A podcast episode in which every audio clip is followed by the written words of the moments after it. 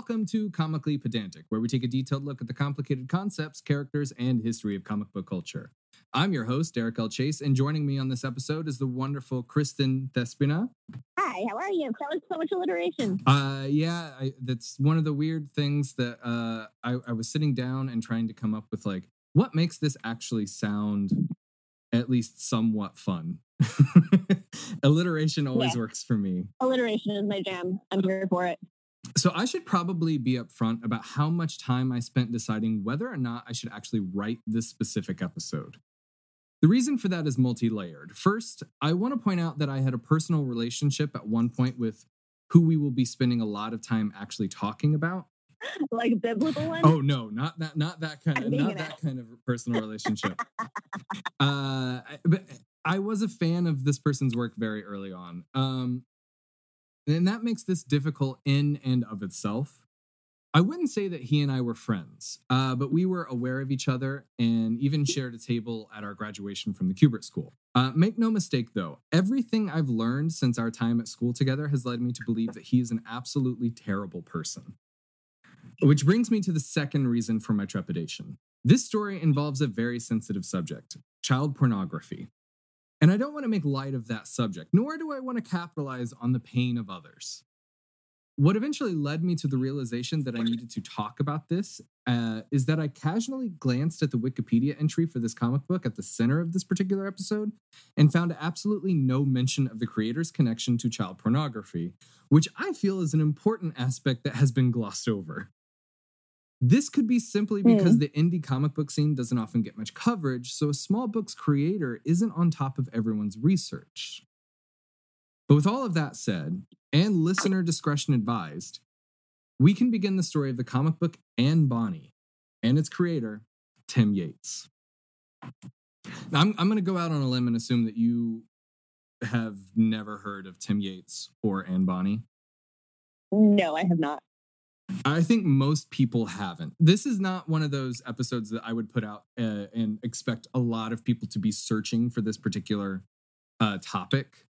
Uh, it it just happens to be one that I know quite a bit about, and and I happen to know the creator. So it, it, it just it turns into a situation where I feel like it's important that at least this type of conversation is being had, whether or not it's like the, the mm-hmm. the effect of this person may not be as widespread as like some other people who have done some terrible things. It's still something that should be talked about and, and, and should be kept in mind especially for anyone that actually like if you in the future stumble upon this book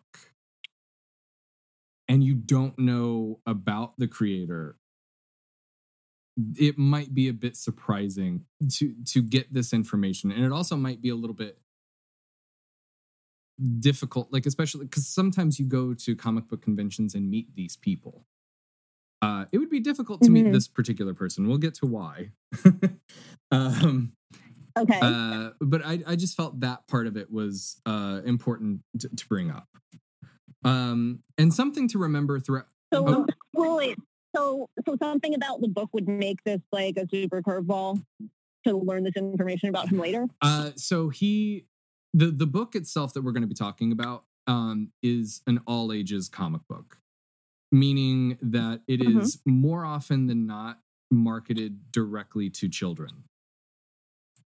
If you were like a parent and you happened to come across this book and you thought it was wonderful for your kids and you picked it up, uh, you might like there's nothing to say that the, the book itself is wrong it's actually a very fascinating uh, and fun comic book uh, it's just Mhm. you maybe don't want to support someone who has done some of the terrible things that like tim has Valid. uh, so something to remember throughout this episode is that I have to rely on my own memory and some conjecture in addition to the interviews that I've been able to find. Comic book journalism is a field that is dying, and it really shouldn't. There are too many places that can't afford to pay for the kind of work that allows for stories like this to be told. Clickbait headlines and listicles are common uh, among some sites because it's the only way to get the traffic that keeps them afloat. With all of that as a background, I think it's pretty clear why a lot of places don't have much emphasis on the indie scene. There are some, and they do fantastic work, but you won't always find a lot of info on people like this. I first met Tim sometime around 2008 when we both entered uh, the Kubert School. He and I didn't share classes or run in the same circles, but I was vaguely aware of both him and his work. He had been a nursing student prior to switching career paths and decided to become a cartoonist. But that's not anything I had actually learned while I knew him. That's just stuff that I picked up from interviews that I've read much later, like when this book was coming out. Most of what I knew Mm. about him was that he was Christian and took that at least somewhat seriously. It's clergy molestation adjacent. I, I don't know how Christian Tim actually was. Uh, I know that Okay. like I I'm so I'm I'm in a weird place where like Christianity is not something that I really care that much about. It's not something that I spend a lot of time uh devoting myself to. I mean, same, Um same, but I was raised it, and clergy molestation jokes are my favorite. well this is one of those things where like I um any any sort of interest in the church I tend to look at as um okay that person is more religious than me and that that is a huge gap there so it could be you're slightly more Mm. religious than me and i still view it the same as someone who's like devout like Bible. right so i have no idea i don't know where there are not different. I don't know where he falls in uh, in that category. I just know that he identified as Christian, and that was one of those things where I was just like, okay, I don't really care about that particular I mean, it sounds like he falls in the priest and altar boy category well, that's true. to me.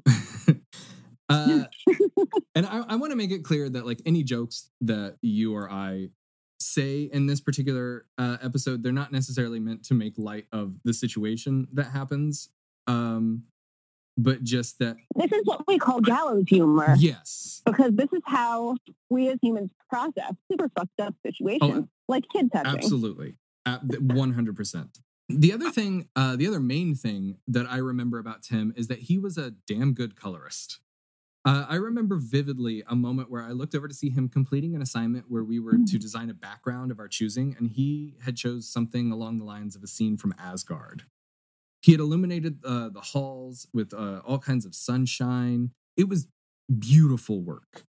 He had found a way to play with colors that I thoroughly enjoyed, and I actually found it inspiring. That's part of why I got into doing a lot more color work too, because I thought uh, he did such good work. I, I I felt like, well, maybe I could try something like that.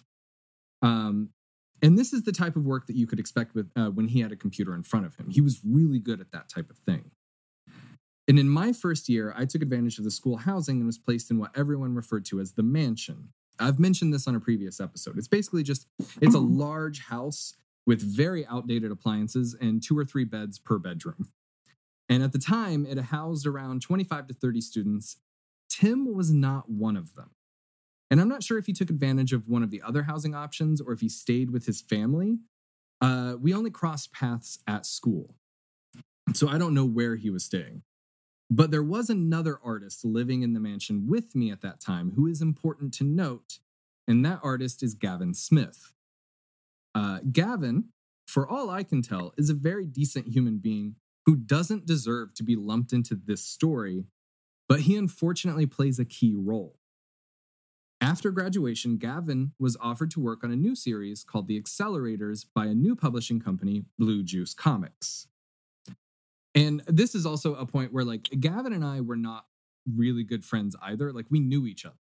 Um Mhm. at one point, like for a very brief amount of time, we shared a studio where we worked together. Uh, but that's not really like that's not all that uncommon. There's very few rooms in that mansion that you could take as a studio. So anyone that took a, a room, you were you were grouped together with some random people at some point. Um, most of what I knew about Gavin, uh, Gavin is also from Indiana, and I believe he still lives in Indiana. Uh, so he and I had a bit of a connection there. Uh, but like it, I mean, it, other than just kind of commenting on uh like Indiana staples of things, we, we didn't really cross paths as much either. Uh, so, Blue Juice is an indie publisher that started the way it seems most indie publishers do. They wanted to make movies. And early on, they realized they couldn't get funding for the feature length movies they wanted to make, and there needed to be another way for them to move forward. And around the time that Thomas Mumm and Jeremy Schneider were freelancing on the TV show Comic Book Men, they came up with the idea of using comics as proof of concept for their movies and access to more funding. This sounds like a cynical approach, but it's one I've seen time and again, and it's also not wrong. Comic books are a fantastic way to approach selling a concept, considering they are both concept art and storyboard in one. The only real issue with this is when a comic book is made completely as a marketing uh, tool and not as its own story or respected medium. But I don't really find that this is the case. Uh, I also have no doubt in my mind that these guys are fans and wanted a chance to work on comics because they thought it would be a good idea, so it was an easy sell for this to happen. They put together a publishing company and chose the screenplay for The Accelerators as their first book. And while talking about this on the set of Comic Book Men, one of Gavin's friends happened to hear about the idea and recommended they take Gavin on as their artist. And after a long interview, it seemed that this worked out in everyone's favor. So there's a lot of interesting information about the beginning of Blue Juice Comics and the Accelerators comic book. And there may be a time where I feel it is important to go over this process as well, but that's not really what this story is about. The important thing to remember is that Gavin was now the artist of a series and would need to either color his line art himself or hire a colorist he trusted to add to his work. He chose the latter and asked fellow QB alum Tim Yates to step in as the colorist. Now, I'm going to quote from Tim himself during an interview with Word of the Nerd online. Word of the Nerd? Yeah, I like that title. I like it too. I feel like I pulled a sneaky move by becoming a colorist because I was the only one in my class. That's how I managed to get work after school. Most of the students were trying to be pencilers. They would look for work, and when they would land a job, they would say, Hey, I know a colorist. And that's how I met Blue Juice. Gavin knew I was a colorist from school and saw my work. I worked on a book, Genrise, from IDW with a friend from the school. Uh, he drew it and I colored. As far as indie comics go, the accelerators did pretty well. Most reviewers praised the art, and the series gained a critical average of 8.7 out of 10 on the review aggregator Comic Book Roundup. It's hard to find sales information for independent books since they are generally sold over the course of a longer period of time and at conventions or online far more than what you would find from like Marvel or DC. But it is safe to say that the comic made some money because Blue Juice's original plan was for two issues and they immediately pushed to expand on this. At the time of writing, as far as I can find, they ended up doing a total of 15 issues spread out over three distinct story arcs, and a 16th issue was recently announced, with probably more coming considering the writer of the series has said that he has plans for four or five more volumes. Uh, and since there was a delay in producing this, like from when I wrote it, I do think that there more issues have actually come out. I don't know how many though, because uh, I, I, I, I follow Gavin uh, on Twitter, and that's really the only time I see uh, the accelerators pop up. Gotcha. It's it's worth a read though. It's a pretty interesting story. Okay. Uh, really high sci-fi stuff. But let's get back to Tim, who had spent some time after graduation doing the rounds at conventions promoting various projects. And I'm going to quote Hannah Means Shannon, who wrote this for Bleeding Cool. At New York Comic Con in 2012, I struck, struck up a conversation with Tim Yates, who I recognized from a previous discussion from the Kubert School some months before. I knew he was a graduate of the school and was interested in where his career path was taking him. He was engaged in plenty of work as a colorist. He told me at the con, but as we talked, I noticed he was sketching and tried to sneak a sly glance over the angle of his notebook to see what he was up to. I saw some very talented work full of energy and suggested storytelling. A girl pirate posed in the midst of an action scene. He told me it was just an idea, but one that wouldn't leave his imagination alone, and he found himself drawing her quite often. He hoped someday it might become a full blown project. So, even at this time, it's pretty clear that Tim was leaning toward doing a series about a girl who becomes a pirate and had been spending his free time working on that idea. Uh, in Tim's own words, when I started creating Anne Bonny, Tom Mumm approached me with the creator publisher team up though I was already planning to pitch the comic to them, so the deal was pretty easy anyway. Uh, he even described his own method of creating this series. Quote, this is the first time I have either written or illustrated a comic, though I've been a colorist since 2011. I've always been fascinated by pirate history and inspired by adventure tales such as Pirates of the Caribbean and Indiana Jones. When deciding what I wanted my comic series to be about, I just mashed up all of my favorite things into one world and spun a story around it. So none of this is too off the wall from how a lot of fun series come into being. That's actually one of the things that I have always really liked about any series. It's when you can take a bunch of different genres, things that you just genuinely enjoy, and you just shove them together. Um, Mm. I think those are those are the most fun. Like I, I don't I don't just because like it, uh, something is a particular genre, I don't necessarily want to stick with that. Um, I think it's more fun to just go with whatever you think is is interesting. Um, Right. and the idea Well, is simple and makes like original new material too. yeah, absolutely. I mean, even Guillermo del Toro did something similar with his work on Pacific Rim. There was a history in place, and already being a fan of the genre, he knew he wanted to add things in that he wanted to see, but he never actually had. So, like, there's a scene where a little girl. I don't. Have you seen Pacific Rim? I haven't. I've heard of it. Like I knew the name when you said it, but I've not seen it. It's a great dumb movie. It's just giant monsters versus giant robots. And there's a scene where like there's a little girl in the middle of a city and there's like a monster rushing towards her. That was just one of the mm-hmm. scenes that Guillermo del Toro wanted to do. And that was like one of his reasons for making the movie. He was like, I've never seen this before, and I think it would be really cool. Yeah. I love that idea. It just it's like playing in your favorite toy box. You just mash stuff together. Yeah. The story that Tim uh, crafted is described as follows The Great Sea is still in chaos after the mysterious disappearance of the pirate queen Anne Bonny, and danger lurks over every crest. Join Ariana aboard her stolen magical pirate ship on her quest to become the world's greatest pirate. Along the way, she'll make new friends and enemies and learn what being a pirate really means. And I think that sounds Oh, like just wait, like so a- it's like- Hold up. So it's like a badass like girl power kind of book for kids Oh yeah, too. absolutely. And he sucks. Yes. Damn.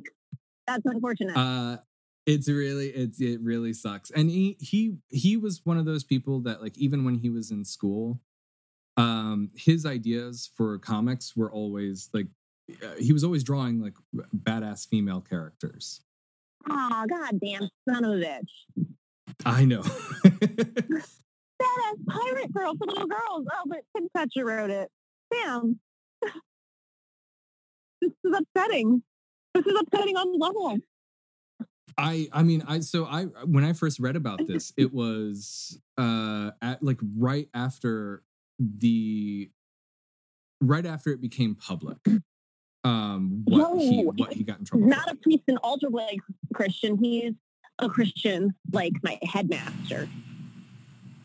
your was, like, headmaster yeah, my headmaster one because I was a private Christian high school, and Ooh. my headmaster was super pervy, and we had like it was like not like a fancy private school. We had some row classes and trailers, so when we'd be walking, like it's why I always wear shorts under my dresses because when we'd be walking, like the wind would blow up our skirts when we were like going from like trailer to trailer, and he'd try to like look up our skirts. Ooh, Yeah, He's that's uh, that's unfortunate. I'm Got sorry it. about that. I mean, uh, I, I definitely had friends who like had worse from him. I just kind of found him gross and annoying, but nothing ever happens to me directly. I just always wear Hmm. shorts now. Yeah, that makes plenty sense. I don't. I, I feel bad having to transition back to this a little bit because I feel like that's a bit of an upsetting story. Uh, Oh, but I guess this one I is too. fine. My friends have more upsetting stories than I do. Like it's really fine. That was an aside. Transition. Transition away. So, Multiversity Comics did a great in depth description of the series, and some of the symbolism Tim put into smaller details, such as the pirate ship being named Crimson, Crimson Dawn after the seaman's rhyme that goes, Red in the morning, sailors take warning, red at night, sailors delight. And I'm not going to go as deep into it, um, other than to point out that the cartoonish design of the series, as the fantasy setting and the overall humor, places this comic into what would be described as accessible for all ages. Mhm. And with Blue Juice behind the publishing, Anne Bonny's distribution was picked up by Diamond Comics Distribution. a company that until very recently held the monopoly on comic book distribution. And they digitally released through Amazon's own Comixology. The first issue was released on March 19th, 2014, and the approximate 3,500 initial print run sold out in about a week, which landed it as the 352nd best selling single issue of that month. Bleeding Cool editor Hannah Means Shannon labeled it as a major success. The reviewers at Unwinnable gave a great write up, stating, Furthermore, I loved Tim Yates' artistic design. It's a bit cartoonish, but again, this works well to seep the reader into the world of Anne Bonny. The character designs and the vibrancy of the color palette gave the comic a bright, polished look. Characters definitely ham it up for the audience, but this only aids to their persona, Ariana specifically. You know who the good and bad guys are just by looking through the book. If you're willing to give it a try, I think Anne Bonny is a neat read. Regardless of my issues with p- the pacing of the comic, I found myself immediately drawn to Ariana and I want to find out the mystery of the ship, which spends most of the issue doing its own thing. Yates and Estes seem to have a plan, and with the colorful and pleasing imagery and the bits of humor thrown in, I definitely set sail with Anne Bonny again. So, Tim's book had clearly caught the attention of fans, and keeping a presence at conventions meant that he was able to connect with them on a personal level. By June 25th, the second issue of the series had been slated for release with a slightly smaller print run, and then by October, a third issue was produced before going on hiatus. Now, throughout all of this, Tim was working on other projects. He continued doing work for Blue Juice and promoting his previous comics, like the coloring work he did for an annual, to a favorite series of mine, Hack Slash. A fact that I didn't even know until I was doing research on this episode. Oh my god! Um, wait, what? Wait, wait, hold on. Hack Slash? Yeah, that's uh you've I know you've seen those uh at my uh ap- my apartment. It's the series where it's basically It's the girl with the bat, and then she has like the creature with the with the mask. yes. I so I am a huge fan of Hack Slash. It's one of my favorite independent comic books uh, uh to be put out there.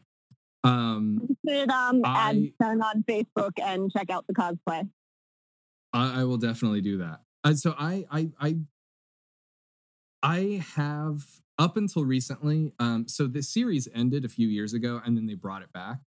I have not read any of the series from when they brought it back, but I have the entire rest of the collection from like the beginning of the comic until it like officially ended a few years ago. And Mhm.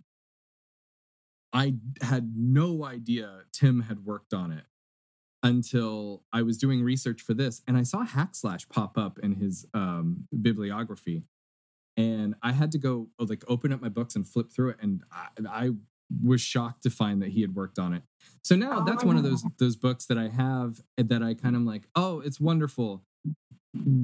You there's a creator in there that I have to keep in mind. it's Oh my god. a little difficult. So uh, things seem to be going fairly well, and by June of 2015, Anne Bonny resumed publication on a scaled back quarterly basis. By December of 2015, the first six issues of the series were collected into a trade paperback under the title The Journey Begins, and the whole thing went back on hiatus while T- Tim continued working and traveling to conventions. And this is where the timeline gets a little confusing. The seventh issue of Anne Bonny was originally announced for release in July of 2017, but there was a long delay. And this is listed on Wikipedia as being attributed to Blue Juice purchasing the rights to the comic from Tim, which very well may be true, but it's hard to find very conclusive supporting evidence. Anne Bonny did continue publication, however, but just not before some troubling information came to light. In August of 2017, Tim Yates, creator of Anne Bonny, sued Blue Juice Comics. And there are several things to unpack from this, but the part I want to focus on is an allegation on the third page of the complaint, which reads as follows. On May 10th, 2017, defendant Tom Mumm sent plaintiff Tim an email which purported to unilaterally terminate the contract between plaintiff and defendants in Blue Juice. On August 3rd, 2017, plaintiff served defendants with a written demand for an accounting of the Anne Bonny project. So these two points are extremely important to what comes later. It's clear that by May of 2017 that Blue Juice had decided they no longer wanted to work with Tim and that this severely irritated him. Now, I've read through the entire complaint, and unfortunately, I'm not a lawyer, so it's difficult to really parse out the truth from the legal writing. In total, there were 15 counts brought against Blue Juice, all of which basically revolve around Tim's ownership of his work with the company and any unpaid dues they may have owed him. Tom Mumm is specifically called out as the reason contracts were stalled, as he is purported to have interfered several times to try to keep Tim away from his company. The sixth count brought against Blue Juice stood out the most, though. This was a count of defamation, and several lines are a little shocking. I'm going to quote Defendant Tom Mumm made statements of fact concerning plaintiff that were defamatory per se.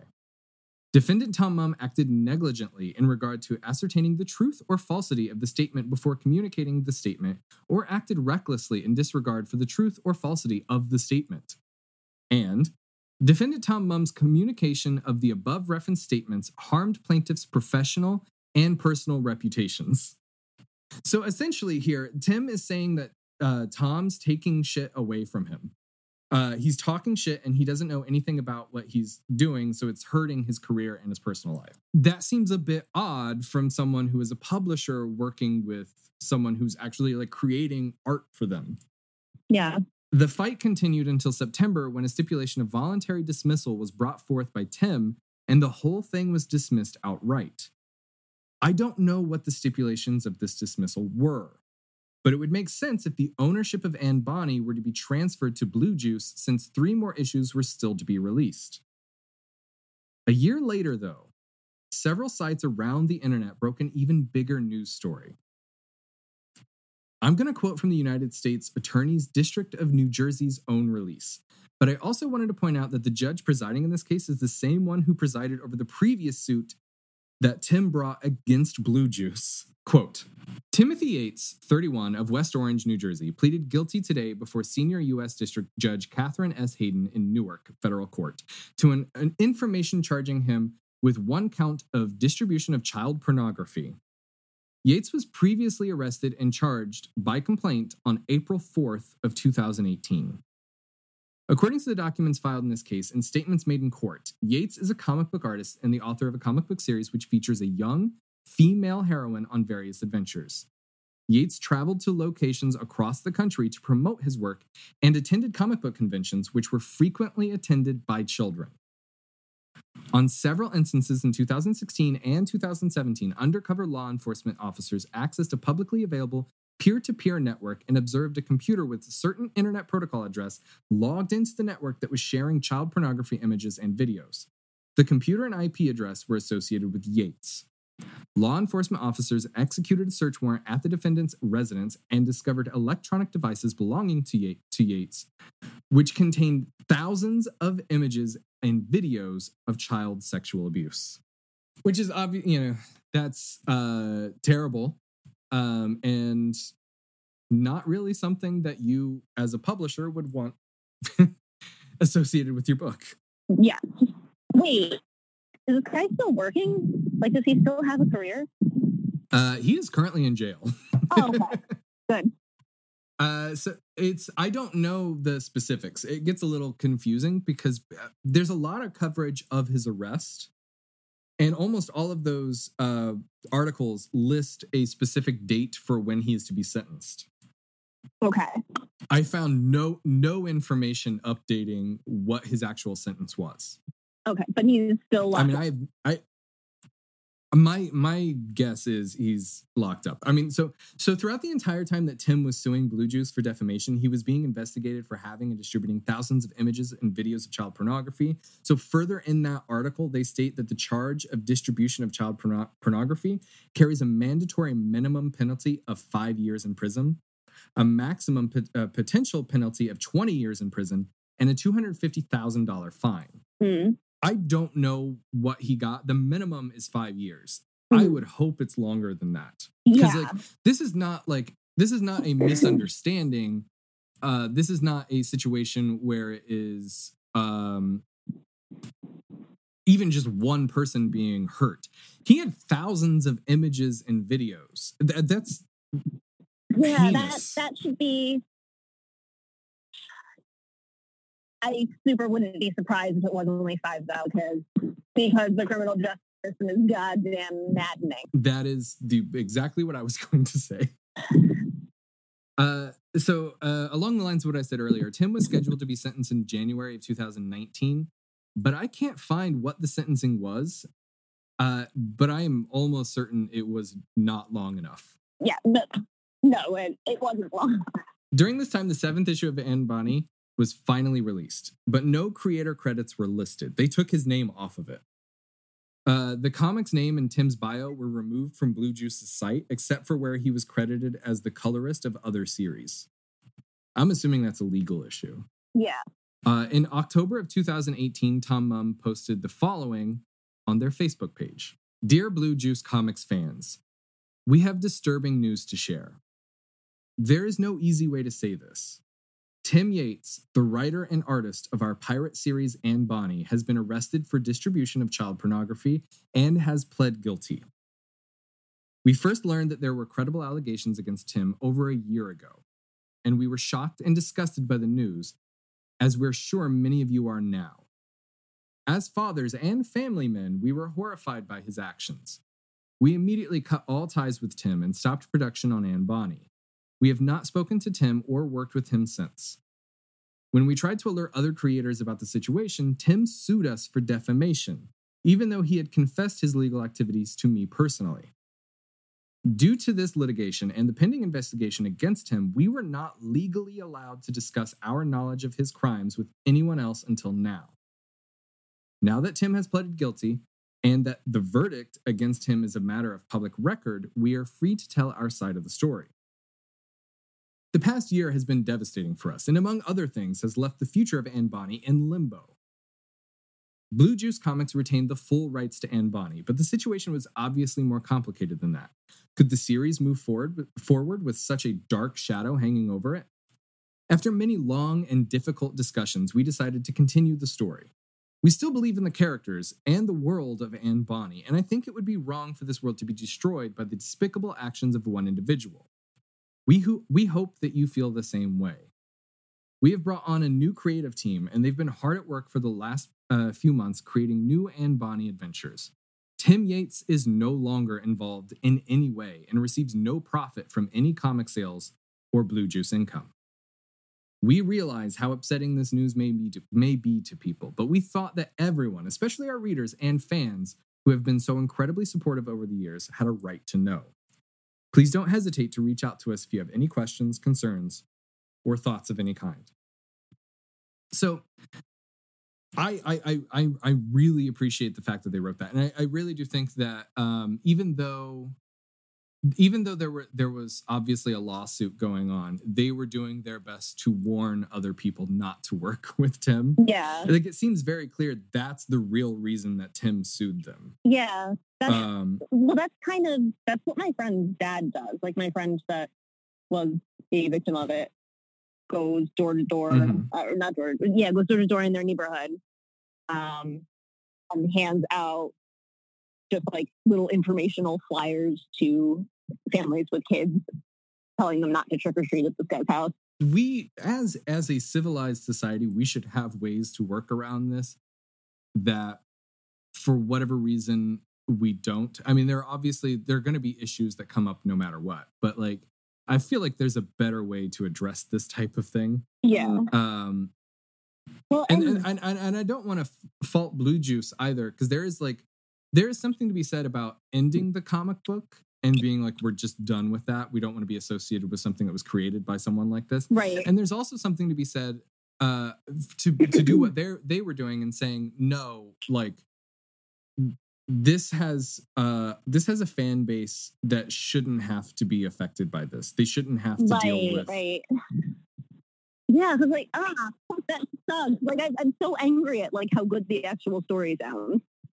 it's, it's sort of along the same lines of like i'm i'm a huge buffy the vampire slayer fan Mhm. and a few years ago it came out uh joss whedon had done some uh problematic things Fuck, I missed And that. How that made- that? it made me look back upon so it was mostly like he uh but from what i read I, I don't know the full context to be able to give to you right now but just something along the lines of Uh, he was constantly cheating on his wife, and usually with people that worked for him, uh, and creating a problematic workplace. Uh. Um, so it it's difficult because like Buffy the Vampire Slayer is a huge uh, influence on me. I love that show, but now it's always going to have a bit of like I have to separate the art from the artist right. a bit. Like- Fucking Um, Firefly, I love. Right. Most of Joss Whedon's work, I have been a big fan of. Not everything, but nearly everything that he's done, I thought was fantastic. I, I followed his career so closely. Hmm And uh now now there's like that issue there where I, I don't know what necessarily to do. Like if he brings something else out, I don't know that I would watch it. Maybe, Yeah. um it, I- and I- i don't i don't know that there is a good um answer to that either yeah. uh like i don't want to support someone I, who has done terrible things it and, and he, maybe he has apologized and tried to make right what he uh once did wrong Oh. I'm not entirely sure. I would, I I would have to look into that. Like uh, Dan Harmon uh, was also accused of something similar, uh, not like cheating on his wife and, and creating a problematic workplace in that regard, but in terms of like working with women and sort of devaluing someone who he had a crush on, Oh, uh, who did not cute. reciprocate.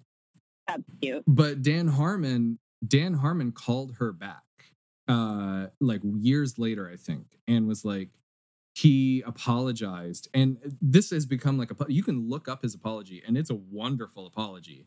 He never once uh, makes it about like, "Oh, here's all of my excuses for why I did this thing." It's just I did a bad thing. I need to be a better person and I am sorry for that. And that's the and whatever you have gone it. through is my I'm- fault. I am actually scrolling, like looking for um, a post right now that I may or may not actually end up being able to find. But there's like there's like different categories of apologies for shit like this. yes. And my friend has something really good if I can fucking find it. Um, oh, I got it. I got it. Yeah, I want to talk about something called performative contrition. It's a term common in abuse survivor circles and a very common abuse tactic. It's been seen on full display in the SFF, the SFF community in the last few days. Um, so this is from June 26th. So let's break it down. So what does performative contrition look like? Simply, it's when a person who's caught being abusive apologizes in a grandiose fashion, meaning very publicly in front of a lot of people. They use extremely self-prostrating language. The apology tends to be highly focused on how bad the behavior is affecting the abuser, not how it's affecting the victims. The language is self-deprecating, contrite, and seemingly everything you want to hear on paper. Let me be clear about the performative aspect, the performative aspect of performative contrition. The apology is not for the victim. They aren't apologizing because they've heard. They're begging the pardon of the audience. It's for them. They aren't asking their victims to forgive them. They're placating the audience.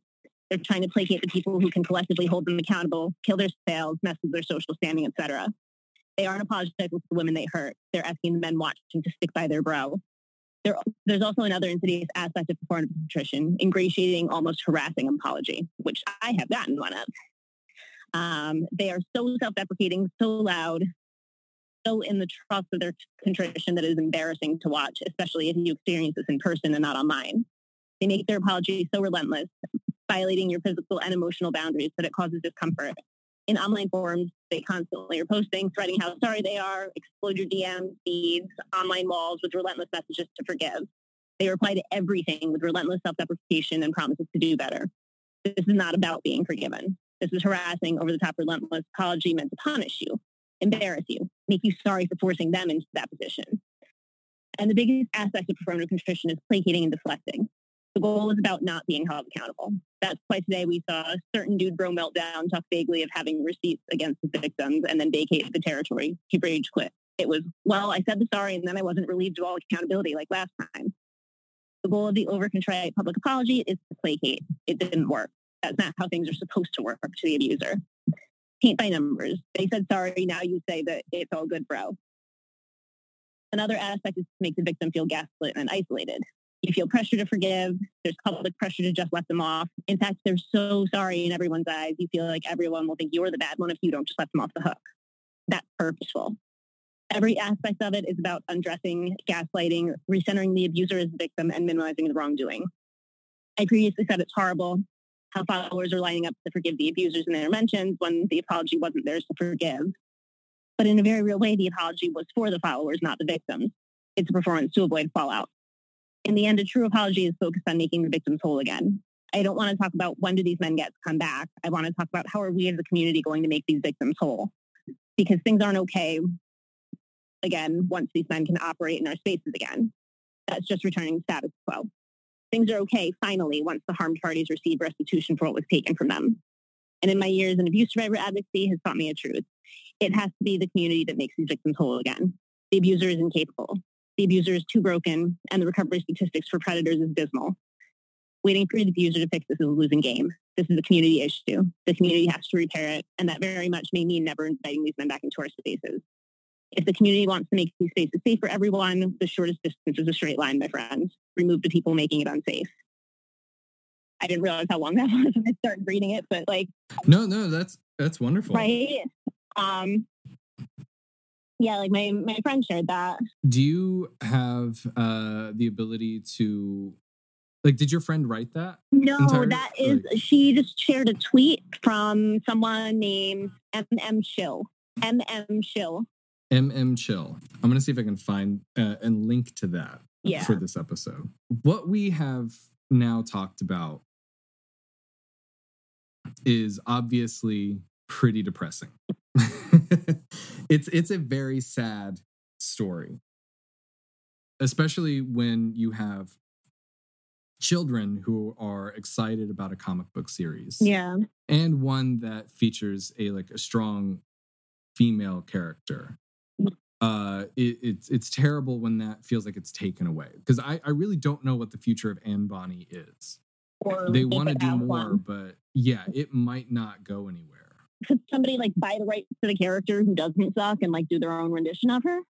well the the so the the publishing company now has the rights to it and they are working with other people like one of the other people that i know that worked on Anne Bonny was another uh Kubert School alumni uh, Nick Justus Mhm. So His last name is maybe Justice? he can do something with it. His last, yeah, it's Oh, it's J. U S T U S. Yeah, Also, his dad it. was a cop, He's a cop? so like, Oh my god. His dad was a cop. Oh his dad was a cop. So his dad was Officer Justice. Oh my god. That should be a character. so he might be able to do something with it. I don't know. Um, but regardless, like even just having this in the in in the background for your comic book, that it's that's more depressing than how I normally would like to end a story like this. I mean, I, I talk about depressing stuff on this show a Mhm. lot. Um, but I wanted to give a spotlight to some comics that are out there that are pretty amazing and are for kids, or at least good for kids. Okay. A personal favorite of mine is what CBR once called a masterpiece of comics craft. And that's Jeff Smith's Bone series. And if you've never heard of Fone Bone or his cousins, it's worth checking out the story uh, as they make their way from Boneville and wind up on an adventure hunted by rat creatures and the Lord of the Locusts. It's basically like a kid's version of Lord of the Rings. It's very fun. Uh, and if you get the collected edition, it's a huge book. But they also make like colored, smaller, like uh, chapter books, kind of.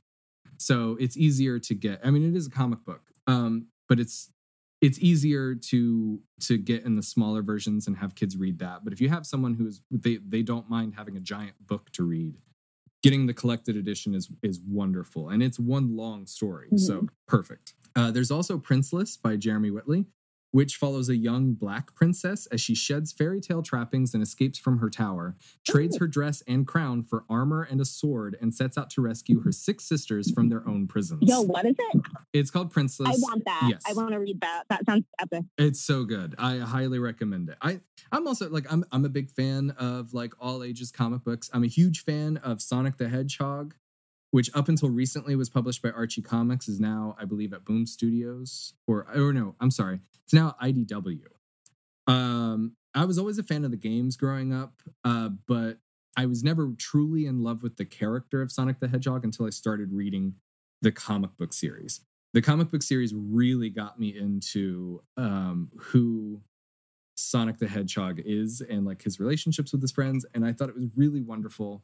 Um, I also think it is probably going to be an episode of the show in the future because there is there is a very funny story in how Sonic went from Archie to IDW. I looked it up just out of random curiosity, like why did they end Sonic the Hedgehog at Archie? Mhm. And I could not stop laughing as I was reading through the, the different reasons.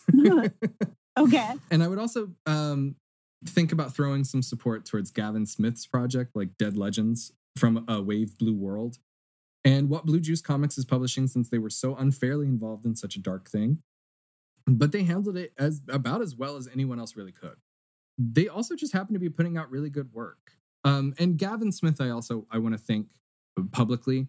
I I messaged him privately and I asked him I was like, look, I don't have to use your name in this. You are Mhm. not like a central role in this story. Uh, so I was like, if if you don't want me to, I won't. Mhm. And he said it's fine. He wanted to read this over. He read it over and he was like, you were spot on with uh uh basically my conjecture on like I read through the complaint that uh the this lawsuit that Tim filed against Blue Juice. And I was kind of just guessing because I'm not a lawyer. I can read what some of these things are, but like I don't know necessarily what motivated a lot of this. I was just Mhm. guessing based on timeline. And according to Gavin, I was accurate. And I really appreciate him looking this over and giving me uh, permission to actually use his name in this. And I, I feel horrible that he had to be associated with it anyway Yeah. But and and thank you for coming on and listening to this I, I i it's hard to make something interesting and funny and entertaining out of something that is not any of those things Yeah. uh, is there anything that you want to uh is there anything you want to plug I can plug my little web project that I update sporadically. It is acceptancerevolution.com.